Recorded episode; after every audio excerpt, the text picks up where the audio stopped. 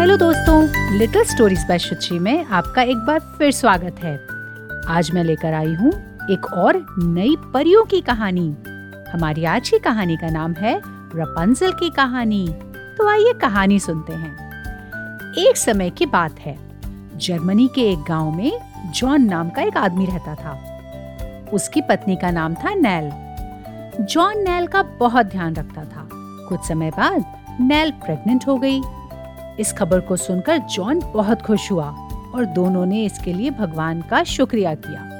पर अब नैल की तबीयत खराब रहने लगी थी और उसकी हालत खराब होती जा रही थी। जॉन ने कई डॉक्टर्स को दिखाया, पर कोई फ़ायदा नहीं हुआ। एक दिन एक डॉक्टर ने कहा, एक तरीका है, एक खास तरीके का आयुर्वेदिक पौधा है, जिसका नाम है रपंजल। अगर उसके पत्ते नैल को खिलाए जाएँ तो वो ठीक हो सकती है। पर वो पौधा एक जादूगरनी कोथल के बगीचे में लगा है, जहाँ किसी को भी जाना मना है। ये सुनकर जॉन जादूगरनी गोथल की हवेली में गया और उससे रपंजल के पत्ते मांगने लगा, पर जादूगरनी ने उसे भगा दिया और पत्ते देने से मना कर दिया। ये सुनकर जॉन मायूस हो गया और वहाँ से चला गया पर उसे एक तरकीब सूझी। रात के समय जब जादूगरनी सो रही थी तो जॉन उठा और जादूगरनी के बगीचे से रपंजल के कुछ पत्ते तोड़ कर ले आया, पर जादूगरनी ने उसे देख लिया। अगले दिन जादूगरनी उनके घर पहुँच गई।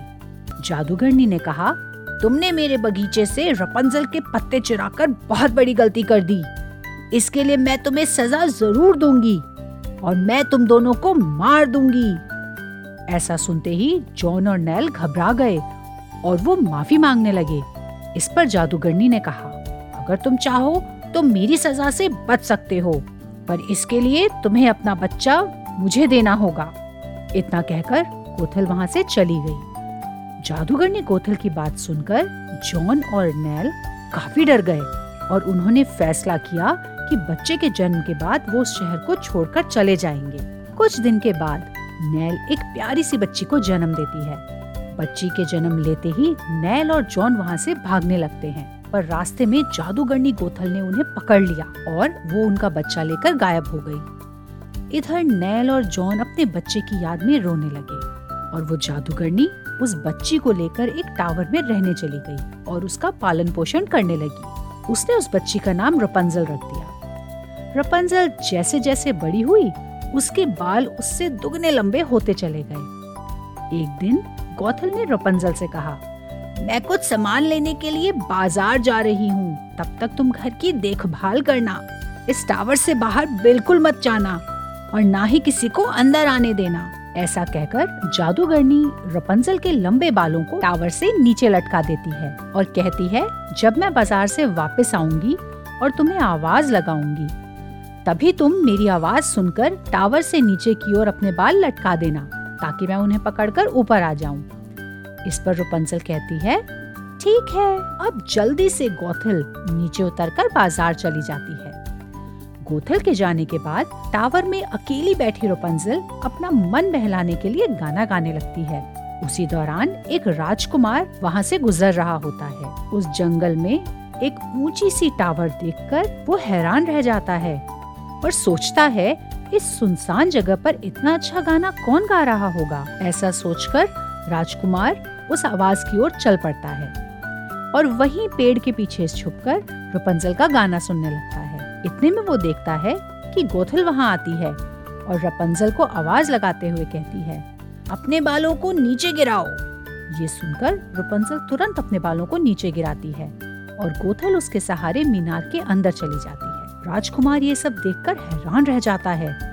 अगले दिन फिर राजकुमार वहाँ आता है और देखता है कि रुपंजल के बालों के सहारे गोथल नीचे उतरकर बाज़ार चली गई। जैसे ही गोथल थोड़ी दूर पहुँचती है तो राजकुमार मीनार के पास पहुंचकर आवाज़ लगाता है और जादूगरनी की आवाज़ में बोलता है, रुपंजल रुपंजल, तुम अपने बालों को नीचे गिराओ। ये सुनकर रुपंजल अपने बालों को नीचे गिरा देती है। फिर राजकुमार बालों के सहारे मीनार में घुस जाता है। राजकुमार को देखकर रपंजल डर जाती है।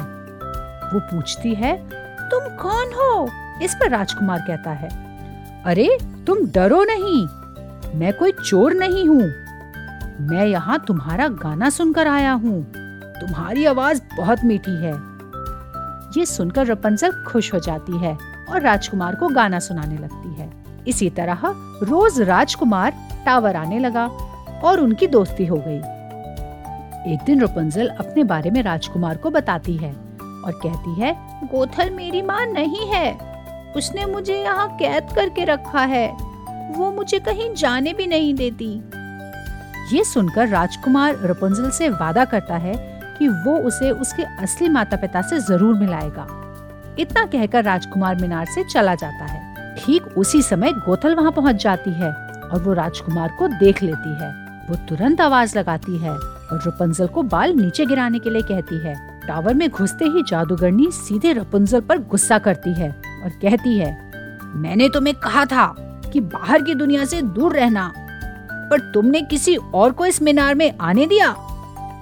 गुस्से में गौथल कैंची लेकर रपंजल के बाल काट देती है। फिर वो उसे एक सुनसान रेगिस्तान में जाकर छोड़ देती है। इस बात से अनजान राजकुमार अगले दिन फिर मीनार के पास आता है और आवाज़ लगाता है, रपंजल रपंजल, तुम अपने बालों को नीचे गिराओ।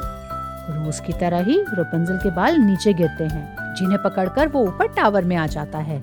लेकिन इस बार वो हैरान रह जाता है। दरअसल, टावर में तो रपंजल थी ही नहीं, वहाँ तो गोथल थी। उसी ने रपंजल के कटे हुए बालों को नीचे लटकाया था। राजकुमार जादूगरनी को देखकर पूछता है, रपंजल कहाँ है? गोथल कहती है, तुम जिस रपंजल की तलाश में आए हो, वो अब यहाँ नहीं रहती। इतना कहकर जादूगरनी राजकुमार को टावर से नीचे फेंक देती है। इस घटना के बाद राजकुमार बुरी तरह से घायल हो जाता है, लेकिन फिर भी वो हार नहीं मानता। वो अपने सैनिकों के साथ रपंजल की तलाश में निकल जाता है। कुछ देर तक यूँ ही भटकने के बाद राजकुमार उस रेगिस्तान के पास पहुँच जाता है। तभी उसे रुपंजल का गाना सुनाई देता है, जो कि वो अक्सर गाया करती थी। वो खुश होकर गाने की ओर बढ़ने लगता है। कुछ दूर जाने के बाद उसे रुपंजल मिली और वो काफ़ी खुश हुआ। और उसे वो अपने साथ टावर की ओर ले गया। टावर पहुंचकर राजकुमार ने अपने सैनिकों को उसे तोड़ने का आदेश दिया। गोथल ने सैनिकों को रोकने की बहुत कोशिश की, लेकिन वो सफल नहीं हो पाई।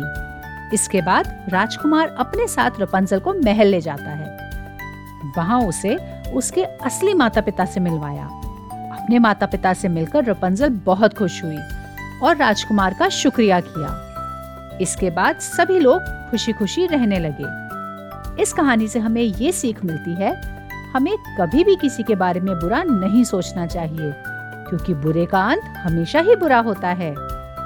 क्यों बच्चों, कैसी लगी कहानी? अगले हफ़्ते फिर मिलेंगे एक और नई कहानी के साथ। तब तक अपना ध्यान रखें।